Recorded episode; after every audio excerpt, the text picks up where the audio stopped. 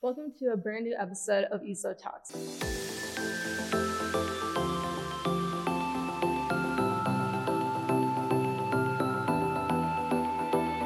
My name is Angelica, and I'm your host for today's episode.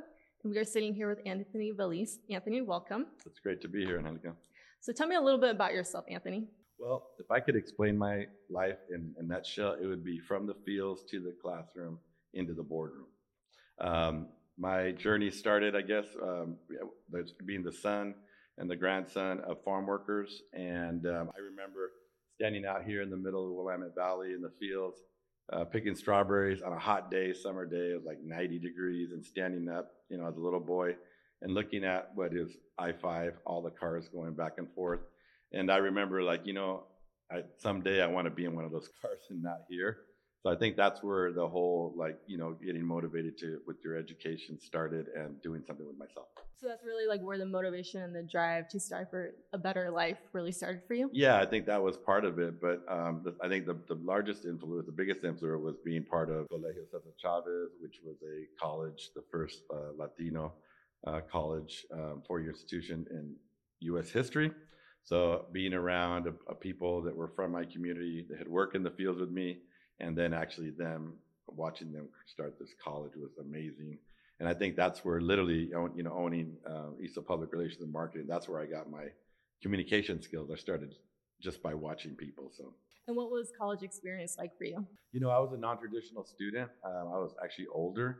Um, I had a rough start in the beginning. I didn't know what I wanted to do, and so I ended up going to school, then dropping out and working and all that. But once I um, you know put my mind to it, then I just went straight through. And in fact, I had no um, no desire to go to graduate school, but it was just through um, fate. Uh, I happened to happened to be recruiting a Latino professor at Portland State who sat next to me, and he was involved in this program called the Institute for Recruitment Teachers.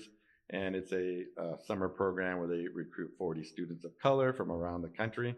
I was selected, the first one from Oregon ever and and basically what it was is a way to get you into graduate school. I ultimately didn't become a teacher, but it was a vehicle to get into graduate school. And you are involved in the community locally a lot. Um, you work with different, you know, nonprofits, um, different organizations. So what is that like, and what kind of had you first started to get involved in that? Like, what motivated motivated you? Yeah. Well, for, fortunately, unfortunately, um, I was uh, blessed and burdened to be around great leaders. And all of those leaders were farm workers. Um, you know, I mentioned the college, Colegio Chavez. Well, in the 1970s, when they started that college, they had no business starting a college. In fact, uh, once they got that college started, half of them had to go back and get their GED to even attend the college that they actually started. And out of springboard out of that, a gentleman by the name of Cipriano Ferrel, who was a student of Colegio, had this huge vision of starting a, a farm worker union, which today now is known as PCUN. Mm-hmm. Out of that, out of those, that work, um, a lot of Latinos were getting sick uh, from the pesticides and, and things like that in the field. And um, one of the things that we didn't have was healthcare. So again, within their great vision, these farm workers, they said, "Hey, let's start a clinic," and they did, which is Salud Medical Clinic. And uh, my mom, coincidentally, was the first employee of Salud Medical Clinic. And then after that, in Woodburn uh, came Farm Worker Housing Development Corporation and now Capaces. So all that said is that I got to see people have a vision and actually make it happen. So I think that's kind of what what inspired me to be um, a public servant and and and do the most I could for the community I got. And what did that mean to you to be like the first for that? Um, I think I, I, wasn't really ever looking to be the 1st mm-hmm. I just wanted to serve our community and help, um, you know, all of our community, especially the undocumented, the immigrants, our homeless community, our indigenous Mesoamericans.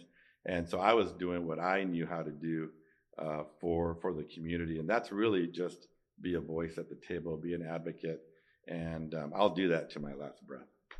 Uh, now, I understand that you worked at Nike. Um, talk to me a little bit about that experience. Uh, what I didn't know is that I was actually in an interview process. So on the Wednesday, a gentleman by the name of Doug Stam and, a woman named Maxine Waters said, "Hey, we want to talk to you about this position, U.S. Community Relations Manager, etc." And I said, "Wow, you know what? I, um, you know, I'm gonna I'll look for somebody uh, for that job." And they told me they go, "We want to offer you the job," and I go, "What job?" And I go, they go, the job we just got in talking about. And I go, I already have a job. And they were like looking at each other laughing. And they go, Anthony, he goes, you've been on a three day interview. And um, we want, and I was like, and we want to offer you this job. And I was just like in shock because I was working in a, at the migrant education program. So I ended up saying, well, I need to think about this. So I was walking out and then a woman comes running out and she goes, hey, Anthony, you forgot your shirts. And so three, I, had gone for three days and I was such in shock. So I assume working at Nike, you know, that's like top corporate. Um, I'm assuming you built like an expansive like network.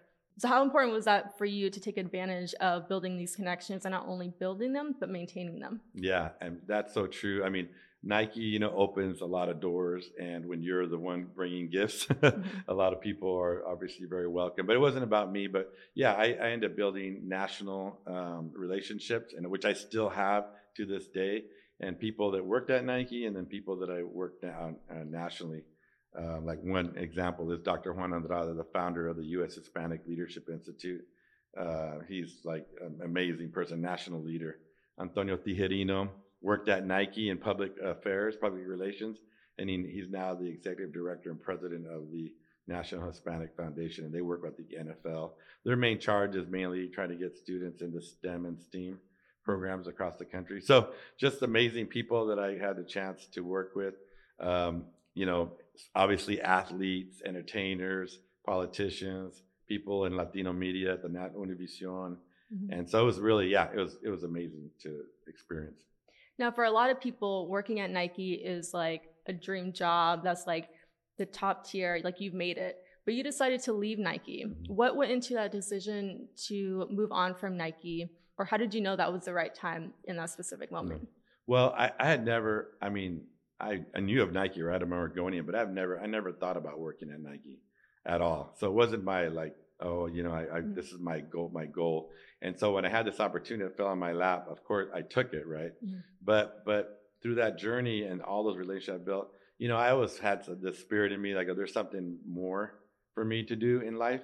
So I think that's, I mean, through that journey, I think that's um, when I I loved what I did. It's an amazing place to work, but I knew that my destiny was was something different, and and and I'm living it right now. So I'm I'm glad I was there. It it actually um, helped me a lot to be more confident because when you're meeting people that you see on television like all the time, um, what I found out is just this is was something that I think I learned the most important. People are people. It doesn't matter where they're from. Mm-hmm. Doesn't matter what their ethnic, racial background, what their socioeconomic background is. Ultimately, at the end of the day, we're all just the same. And so that was a good thing to learn, right? Because because mm-hmm. Walking into different places and spaces, whether you're working with like a bunch of like famous athletes or you know um, in walking into a, a, a room full of farm worker parents. I mean, we're all kind of the same. We're just doing different things. And now, um, after Nike, you now own two businesses and a nonprofit. Tell me a little bit more about those. I think in my mind, they're all connected. Finally, like this is like my destiny. This is where I'm supposed to be doing. It's really about public service, serving, and then really just um, and trying to build something that not only like me and the family, but all of us that work here and are part of all those three organizations can be proud of because that's that's my dream. You know, we have a lot of talent. One thing that I that I when I was growing to Nike and then my life is that especially Latinos and people of color, we just don't we just need that opportunity, that one chance, you know, or maybe a couple of chances, right? But we need that chance. And so that's what I'm trying to do is really give people opportunities. And I was that person, right? I'm the I feel like I like that. I like being the underdog the the one that's like I always get I gravitate towards like movies like Glory Road or Seabiscuit, mm-hmm. those groups, you know, that that people, you know, they fight, they persevere, they endure, and then and then all of a sudden at, at some level they come out on top. And I think that's kind of really what the big picture is with me is really not really kind of come out on top, but just really just um, rise and and thrive and and that kind of thing. So. So you talked about public service, and you are running two businesses, a nonprofit where do you find the balance t- um, between professional life and personal life? Because it seems like you are involved in a lot. Yeah.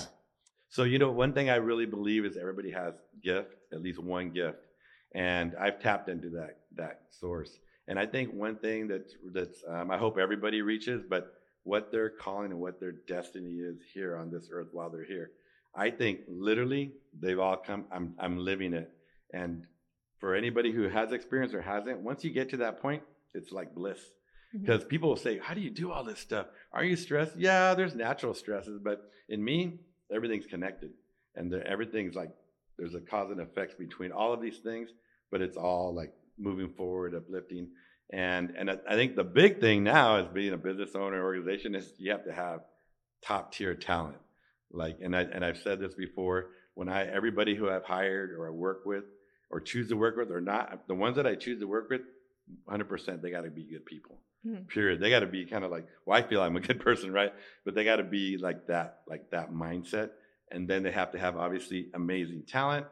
And then everything else we can all learn. Like i'm still learning right but i think that's that's that's it it's like you have to have really great people better people smarter people around you if you're going to do like more things so i think that's what i've been fortunate to have around me And what kind of impact do you hope that your work will have on people? Um, I think I think really like I don't really think about that. I just do what comes to my mind, what I feel is right. Mhm. And um, I guess you could say like lead by example, but I'm not trying to be anyone's example. I'm Mhm. just trying to live the best life that I can, run the best business I can, be the best father, you know, you know, family person. Mhm. And I think hopefully maybe people will look see that as something good. And when people hear the name Anthony Veliz, what do you hope that they think of when that comes to their Mm. mind? Wow. I think I think just um, yeah, just a, a public servant, really, just somebody who's always um, working to give back to the community. Now, I know you're still on this journey, but what is the biggest lesson so far that you have learned?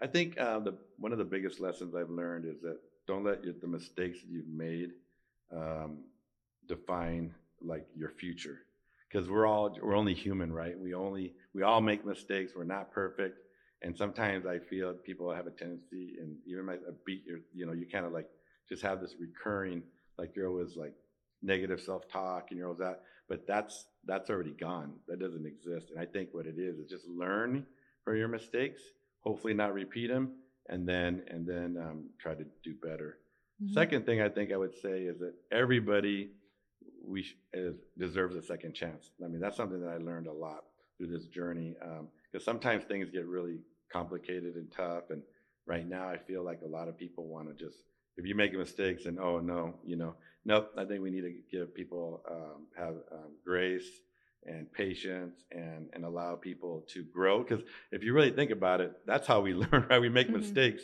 Hopefully in business you don't make big ones and all the time because then you know that could really hurt. But it, but we're just human right? And i think that's one of the biggest lessons that i've learned so. Yeah, I think a lot of us are scared to make mistakes, and when we make a mistake, I think it kind of sets us back where we're like, oh, okay, like we messed up, like I'm not going to try that again. But you're really saying, you know, keep trying. Even if you do make a mistake, you know, you can overcome it, learn, you know, learn from your mistakes, and make a better decision. That's really what you're exactly saying. exactly because because that's the only because and it's okay i think every business every nonprofit any organization should have allow people because you know i think as long as you have good intentions you're trying your best Mhm. i've made a ton of mistakes and um, but people have shown grace and then that gives you okay i'm going to try it but you you know it's like you get better right because you learn from your mistakes whether you're putting on an event if you have a marketing plan or you know there was you know there was an error or Mhm. whatever it is right in a, in the public service or in your work you know we have to allow each other to be able to make mistakes but then we talk about it learn or provide or find a solution because everything there is a solution for most things Thank you so much, Anthony, for coming on the podcast. That wraps up today's episode. Until next time, this is IZO Talks.